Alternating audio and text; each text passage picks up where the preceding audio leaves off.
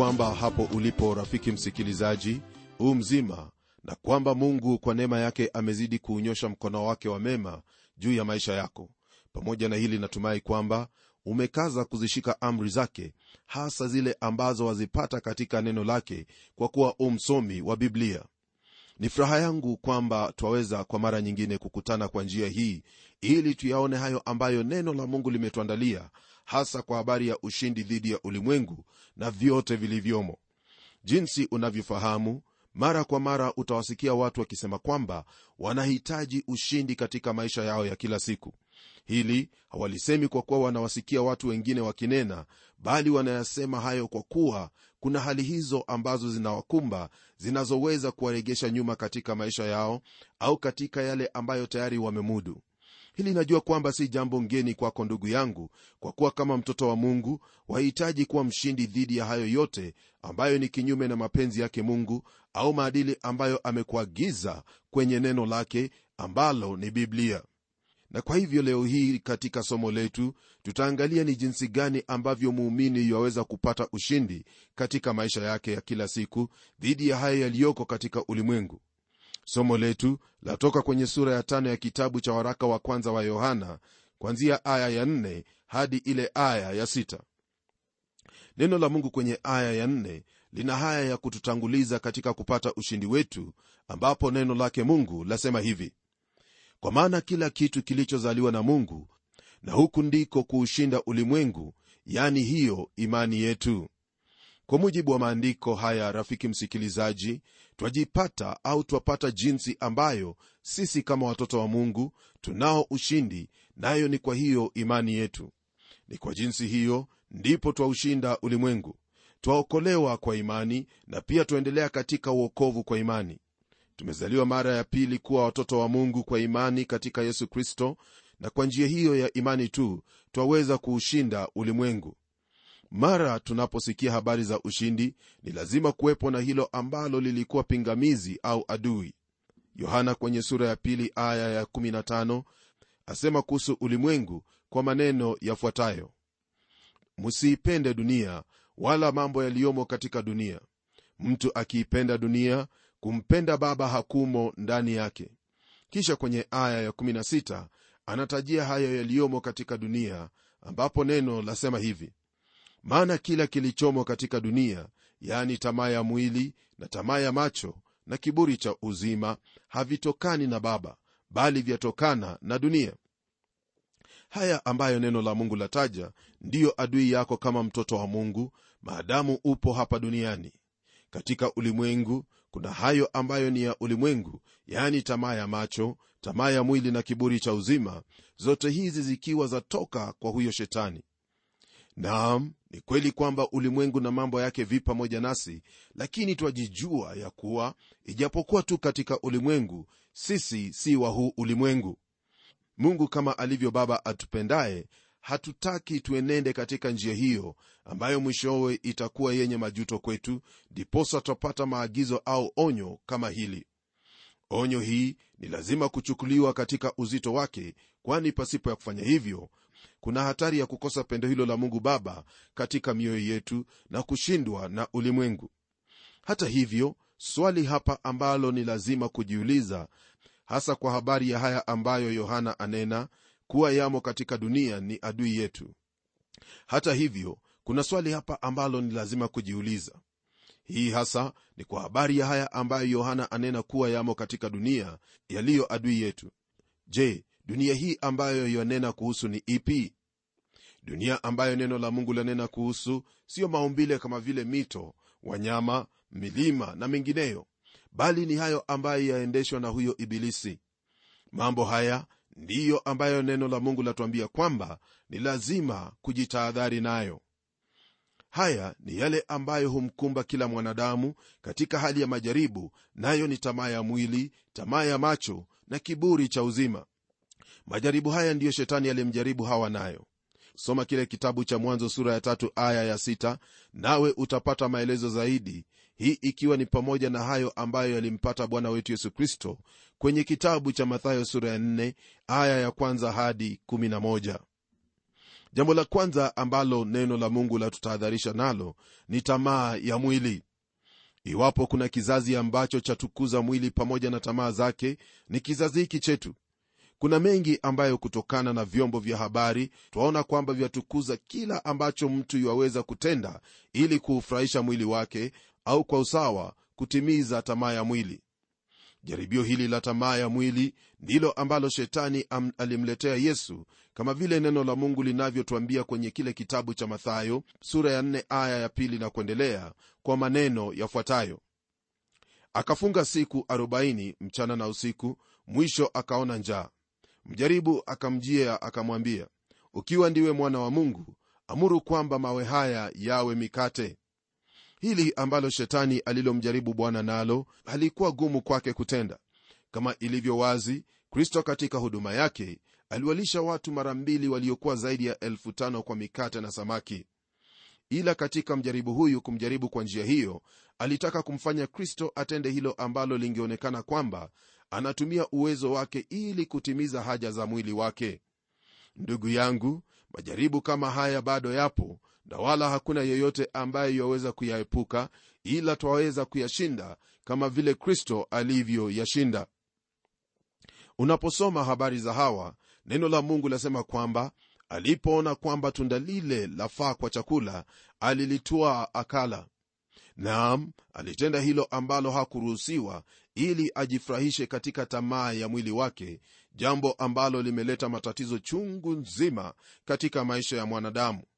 Na hili mwenzangu ndilo ambalo twaendelea kuona likitendeka katika maisha ya watu wengi. Kwa sababu ya tamaa ya mwili watu wamefanya hayo ambayo ni ya aibu tena ya kuchukiza sio wanadamu tu bali hata na mungu. Rafiki yangu unalo jukumu ambalo ni lazima kwako nalo ni kwamba ujiepushe na tamaa ya mwili. Ukimwi umewaua wengi kwa sababu ya tamaa. Watu wameua kwa sababu ya tamaa nyumba zimevunjika kwa sababu ya tamaa na mengi zaidi ambayo hatuwezi kuyanena lakini ni dhahiri katika kizazi chetu yamefanyika yametendeka kwa sababu ya tamaa. Je ndugu yangu ndani ya moyo wako kuna nini? Utafanya nini kwa habari hizi subiri tu nawe utapata jibu lako kadri ya vile ambavyo tuendelea kujifunza kutoka kwenye neno hili la mungu. Jambo la pili ambalo neno la mungu lasema kwamba ni lazima kujiepusha nalo ni tamaa ya macho. Hili najua kwamba mwenzangu ni hilo ambalo humpata kila mmoja wetu wakati mmoja au mwingine. Nataka kukukumbusha kwamba hawa alipokuwa kwenye ile bustani ya edeni neno la mungu latuambia kwamba matunda ya mti ule wakati yalipendeza macho yake. Yani yalimvutia toka alipokuwa na kumfanya amtende mungu dhambi. Jaribio hilo ambalo hawa alijaribiwa kwalo ndilo ambalo kristo alijaribiwa pia alipoonyeshwa taifa na falme zote za ulimwenguni na yule mjaribu ambaye alimwahidi kwamba akimwabudu atampa. Je si hili tu ndilo ambalo hawa aliahidiwa? Naam kupata jambo fulani kutokana na hali hiyo ya kutotii. Napenda ufahamu kwamba katika kila hali lolote ambalo shetani huwajaribu nalo watu mara nyingi huwa ni hilo ambalo laonekana kuwa nzuri tena la ajabu. Lakini mwisho huwa ni majuto. Hili nalo pia twahitaji kujitahadhari kwalo maana tunayo macho na ni lazima kuyaona baadhi ya mambo ambayo yatatuvutia. Ila swali ni hili je utavutwa au utashinda? Kisha hilo ambalo ni la mwisho ambalo mungu yuataka tujitahadhari nalo katika maisha yetu ni kiburi cha uzima. Je kiburi cha uzima ni nini? Ili tuelewe hili hebu tumrudie hawa na hilo alilotenda kwenye neno la mungu katika hicho kitabu cha mwanzo sura ya tatu twaona kwamba hawa alipotazama lile tunda aliliona kuwa laweza kumfanya awe na hekima au kuwa kama mungu akijua mabaya na mema. Kwa jinsi hiyo kiburi cha uzima ni hali hiyo ya kujiinua juu ya elimu ambayo mungu amekupa au kwa usawa elimu ya kristo. Elimu ya kristo yatufundisha kwamba sote ambao tumemwamini tu mwili mmoja lakini kiburi cha uzima chasema kwamba kabila langu ni bora kuliko kabila hili. Rangi yangu ya ngozi ni bora kuliko rangi nyinginezo. Watu wale hawawezi kuokoka na mambo mengine kama hayo. Je wajihesabu kuwa hali yako ni bora kwa sababu ya hilo ulilo nalo? Au wamdharau nduguyo kwa kuwa iwatoka katika ukoo kabila au sehemu tofauti nawe? Iwapo hiyo ndiyo hali yako basi fahamu kwamba unacho kiburi cha uzima na hilo ndilo ambalo mungu anatuambia kwamba ni lazima tujiepushe nayo. Swali lako katika ili msikilizaji huenda ni jinsi hiyo ambayo utajiepusha na mambo kama haya ambayo yaonyesha kwamba mtu akiwa nayo upendo wa baba haumo ndani yake. Naam hakuna sehemu nyingine ambayo twaweza kupata jibu letu ila ni kwenye neno la mungu katika kitabu cha mathayo sura ya 4 aya ya kwanza hadi 11 ambayo yatuonyesha jinsi ambavyo twafaa kukabili sumu hiyo iliyomo duniani. Unaposoma kwenye sehemu hiyo kila mara mjaribu alipomjia yesu jibu la yesu kwake lilikuwa hivi. Imeandikwa yesu hakuwa na wakati wa kufikiri atamjibu vipi mjaribu bali alikuwa nalo neno la mungu tayari kabisa kukabiliana naye viwavyo. Mtume paulo kwenye kitabu cha efeso asema kwamba neno la mungu ni upanga wa roho. Upanga huo wa roho mwenzangu ndio wahitaji kuutumia katika maisha yako daima kwa kuwa mjaribu hana budi kuja kwako kila mara ili atafute njia ya kukuangusha kama ilivyokuwa kwa adamu na hawa. Tumia neno la mungu kila saa nawe utakuwa salama. Hii ina maana kwamba ni lazima kuchukua muda wako na kusoma neno hili kusudi ufahamu ni jinsi gani ambayo utakabiliana na majaribu ya kila namna bila shaka kwa kuishi na kutenda hayo ambayo neno la mungu la kuagiza ni lazima utapata ushindi siku zote. Kama ilivyo wazi msikilizaji wangu mvuto wa hivyo vitu vilivyomo katika dunia ni ngumu kwa kila muumini. Naye mtumishi wa mungu yohana aliwatahadharisha waumini kwa kuambia kwamba ni vyema kwao kuelewa mvuto huo na kujua kwamba hayo ni majaribio kwao kama vile yalivyo kwetu. Kwa msingi huo kama wao sisi pia twahitaji kukumbuka mambo manne ambayo ni muhimu sana kwetu. Kwanza upendo kwa dunia ni dhihirisho kwamba hatuna upendo kwa mungu baba yetu. Jambo hili huleta hali ya hukumu juu ya maisha yetu ambayo hasa siyo mapenzi ya mungu kwa ajili yetu. Na mwisho yote ambayo ni ya ulimwengu ni ya muda na hutuondosha mbali na huo ushirika wa karibu na mungu baba yetu. Naamini kwamba hilo siyo ambalo wataka kuona katika maisha yako maana kama ilivyo ni, nafuu kumtegemea mungu katika kila jambo na katika kila njia ili uishi katika mapenzi yake. Usisahau mungu anakuangalia ili aone hilo ambalo utalichagua kwa kuwa yuwakupenda upeo na anakutakia mema siku zote maishani mwako kwa nini basi msikilizaji wangu usifanyie kazi hilo ambalo litadumu milele kuliko hilo ambalo ni la muda unayo njia ya kufanya hivyo na tayari nimekuonyesha. Mtoto wa mungu ni lazima utashinda hayo maovu ambayo twayaona mara kwa mara katika maisha yetu. Hii ni kwa kuwa umezaliwa na mungu. Ushindi ambao utaupata dhidi ya uongo wa shetani ulimwengu na mwili ni huo ambao watokana na imani yako ambao msingi wake u katika bwana na mwokozi wetu yesu kristo kama ilivyokuwa kwa yoshua katika vita vyake dhidi ya yeriko ilimlazimu kupigana lakini ilikuwa kwa njia gani? Je alipigana kwa njia yake mwenyewe? La hasha! Kwa kuwa mungu tayari alikuwa amemjulisha ni jinsi gani atakavyopigana vita vile. Kama unavyosoma kwenye kitabu kile wapata kwamba mji huo ulikuwa na woga kuhusu wana wa israeli na huenda walikuwa wamejihami tayari kwa vita. Watu hao waisraeli waliwashangaza watu wa yeriko kwa kuwa waliuvuka ule mto wa yordani wakati wa mafuriko yake jambo ambalo lilikuwa ujumbe kwa taifa hilo kuhusu hayo ambayo yatakayofuatia. Mbinu ambazo mungu alitumia dhidi ya yeriko hazikuwa za kawaida kwa kuwa wana wa israeli waliamriwa na mungu wauzunguke huo mji mara moja kila siku kisha siku ya saba wauzunguke mara saba. Na baada ya kuuzunguka mara saba wale makuhani wapige tarumbeta na umma yote kupiga kelele ya shangwe na hayo yalipotendeka mara moja tu nyuta za yeriko zilianguka. Mji wa yeriko ulikuwa mikononi mwa israeli. Hawakuinua mkono wao na kutupa mkuki au mshale lakini waliongozwa na huyo amiri jeshi mkuu wa majeshi yake bwana huyo aliyewajali. Ila swali ambalo lipo hapa msikilizaji ni kwamba hawa wana wa israeli walipigana vita hivyo kwa njia gani? Jibu lipo nalo twalipata katika kitabu cha yoshua sura ya tano aya ya 13 hadi 15 ambapo yoshua alikutana na amiri jeshi wa majeshi ya bwana. Baada ya huyo amiri jeshi kujitambulisha kwa yoshua yoshua alianguka na kumwabudu. Naamini kwamba huyo alikuwa ni bwana yesu kabla hajatoa mwili wa mwanadamu. Kumbuka kwamba msikilizaji hakuna hata malaika mmoja katika biblia ambaye alimruhusu mwanadamu kumwabudu jambo hili ndilo lanifanya kusema kwamba huyo alikuwa ni bwana yesu kwa kuwa yesu tu ndiye yuwaweza kuabudiwa. Vita hivyo ambavyo yoshua alikuwa akipigana havikuwa tu vya kimwili bali vya kiroho pia. Yawezekana kwamba yoshua alikuwa amiri wa jeshi lake na hakuelewa lile ambalo mungu alimwagiza kufanya lakini alimtii mungu. Alimwamini huyo amiri jeshi wa majeshi ya bwana ndiposa unaposoma katika kitabu cha webrania sura ya 11 wapata habari kwamba nyuta zile za yeriko zilianguka kwa imani. Je hili lina fundisho gani kwetu?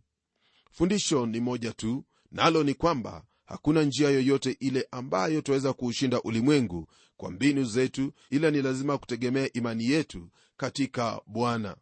Kumbuka kwamba yeriko ilikuwa ni mfano wa ulimwengu huu na kamwe hatuwezi kuushinda ulimwengu kwa kupigana nao kwa njia zetu wenyewe bali kwa imani katika huyo aliye mwanzilishi na mkamilishaji wa imani yetu jina lake bwana yesu kristo. Tumeokolewa kwa imani rafiki yangu. Ushindi ni kwa imani na pia kukamilisha mbio hizi ni kwa imani. Kwenye aya ya tano maandiko matakatifu yaendelea kutwambia hivi kwenye sura hii ya tano ya kitabu hiki cha waraka wa kwanza wa yohana. Hebu sikiliza. Mwenye kuushinda ulimwengu huu ni nani? Isipokuwa ni yeye aaminiye ya kwamba yesu ni mwana wa mungu. Mara unapomtumaini mungu lile ambalo wafaa kufahamu ni kwamba hauna njia ya kujitegemea katika maisha yako ili uendelee kusimama katika imani bali ni mungu kwa uwezo wake ndiye akulindaye kwa imani. Naam tunaye imani katika kristo kwa ajili ya uokovu ujao na pia kwa ajili ya uokovu wa sasa hivi. Lolote ambalo msikilizaji wangu utakumbana nalo maishani haya fahamu kwamba kuna sehemu moja tu ambayo waweza kukimbilia nayo ni kwa huyo aliyetuokoa. Jina lake ni yesu kristo. Kwenye kitabu cha injili ya yohana alisema kwamba ulimwenguni mna dhiki lakini tujipe moyo kwa kuwa ameushinda ulimwengu hili ni jambo ambalo la kufahamisha kwamba kwa kumtegemea kristo hakuna hilo ambalo laweza kukutisha kwani tayari yeye ameushinda ulimwengu. Mwili ulimwengu na uongo wa shetani siyo mambo ambayo yafaa kukusumbua wala kukubabaisha kwa kuwa u mshindi katika huyo aliyekupenda na akafa kwa ajili yako. Mtegemee bwana katika yote nami katika jina hilo la yesu kristo na kuhakikishia ushindi kwako kisha tunapoendelea kwenye aya ya sita, neno la mungu laendelea kutwambia hivi. Huyu ndiye aliyekuja kwa maji na damu yesu kristo. Si katika maji tu bali katika maji na katika damu. Unaposoma kwenye vitabu vya injili wapata kwamba aliposulubiwa bwana yesu na mara alipokata roho mifupa yake haikuvunjwa. Hii ilikuwa ni sambamba na unabii ambao ulikuwa umenenwa hapo awali katika siku zile ambazo watu walikuwa wakisulubiwa wale askari wa kirumi waliwavunja miguu ili wafe upesi. Neno la mungu lasema haya kwenye injili ya yohana sura ya 19 aya ya 30 hadi 35 kwamba basi yesu alipokwisha kuipokea ile siki alisema imekwisha. Akainama kichwa chake akaisalimu roho yake. Basi wayahudi kwa sababu ilikuwa ni maandalio miili isikaye juu ya msalaba siku ya sabato maana sabato ilikuwa siku kubwa. Walimwomba pilato miguu yao ivunjwe wakaondolewe. Basi askari wakaenda akamvunja mguu wa kwanza na wa pili aliyesulubiwa pamoja naye. Lakini askari mmoja alimchoma ubavu kwa mkuki na mara ikatoka maji na damu. Naye aliyeyaona ameshuhudia na ushuhuda wake ni kweli naye anajua kuwa anasema kweli ili ninyi nanyi mpate kusadiki mtume yohana katika hayo maandiko ambayo tumeyasoma amesisitiza kuhusu matukio ya pale msalabani hasa yesu kuchomwa kwa mkuki na jinsi maji na damu zilivyomtoka. Je maji yanena au ni kifananisho cha nini? Wakumbuka wakati ule ambapo bwana yesu alikuwa akinena na nikodemo akimwambia kwamba mtu asipozaliwa kwa maji na roho hawezi kuingia katika ufalme wa mungu maji hayo ambayo neno la mungu latajia ni hilo neno lililo hai yani yesu kristo. Nayo damu ni hayo mauti ambayo kristo alikufa kwa ajili yetu. Rafiki msikilizaji hakuna sehemu nyingine ambayo waweza kupata kweli kama ilivyo katika neno hili. Ni lazima kufahamu kwamba iwapo wataka kuwa na hilo hakikisho la uokovu ni lazima roho wako na roho wa mungu kushuhudia katika maisha yako ni kweli kwamba kristo alikufa kwa ajili ya dhambi zetu lakini ni lazima ushuhuda huo uwe nao wewe katika moyo wako. Huenda utaniuliza hili latendeka vipi? Hili mwenzangu latendeka kwa jinsi moja nayo ni hiyo ambayo neno la mungu lilitangulia kutunenea kwenye aya ya kwanza sehemu ya kwanza inayosema kila mtu aaminiye kwamba yesu ni kristo amezaliwa na mungu. Iwapo umemkiri yesu kuwa ndiye kristo basi hilo ndilo hakikisho lako la uokovu usidanganywe kwa njia yoyote kwamba kuna mengi zaidi ambayo ni lazima kutenda ili uwe na hakikisho hili. Hakikisho unalo kwa njia hiyo ambayo neno la mungu limetuelezea. Kutokana na hayo basi najua kwamba umejiandaa katika kila hali kupambana na ibilisi kupambana na yote utakayokutana nayo nawe uebuke na ushindi mkubwa kwa kuwa una imani katika huyo aliyeshinda mauti aliyeshinda kifo aliyeshinda ulimwengu na akashinda kila kitu hapa duniani na sasa ameketi katika mkono wa kume wa mungu baba akitufanyia maombezi. Ndugu yangu tuna kila sababu ya kuushinda ulimwengu wala hatuna udhuru wa kushindwa. Na tuombe mungu tena baba wa bwana wetu yesu kristo pamoja na msikilizaji wangu twasema asante kwa mema haya ambayo umetufundisha siku hii ya leo. Hasa twashukuru kwa kuwa katika vita vyetu na ulimwengu bwana upo pamoja nasi kwa kuwa wewe ndiwe amiri jeshi wetu ni ombi langu ya kwamba katika kila ambacho ndugu yangu atachukua hatua kutenda utamjalia fadhili zako hasa kutambua hayo ambayo ni ya adui na kufuata yale ambayo umemwagiza katika neno lako. Nakushukuru ewe bwana kwa kuwa najua kuwa haya ndiyo utakayotenda kwa sifa na utukufu wa jina lako kwa kuwa nimeyaomba katika jina la yesu kristo aliye bwana na mwokozi wetu. Amen. Ndugu mpendwa vita bado vipo katika kila hali maishani mwetu. Lakini twamshukuru mungu kwamba hatupo peke yetu bali yeye mungu yu pamoja nasi. Lako la kufanya ni kuendelea kumtegemea na kwa kuwa umezaliwa naye ushindi ni wako siku zote. Baraka za bwana ziwe pamoja nawe hadi tutakapokutana tena kwenye kipindi kijacho. Mimi ni mchungaji wako jofrey wanjala munialo na neno litaendelea.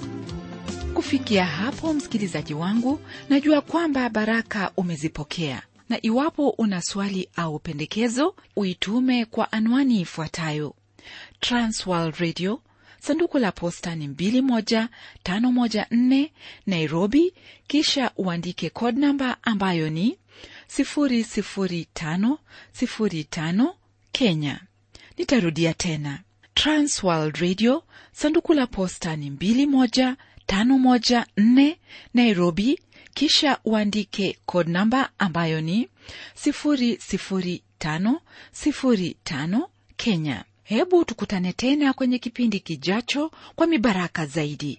Ni mimi mtayarishi wa kipindi hiki Pamela Omodo nikikuaga kwa heri na neno litaendelea.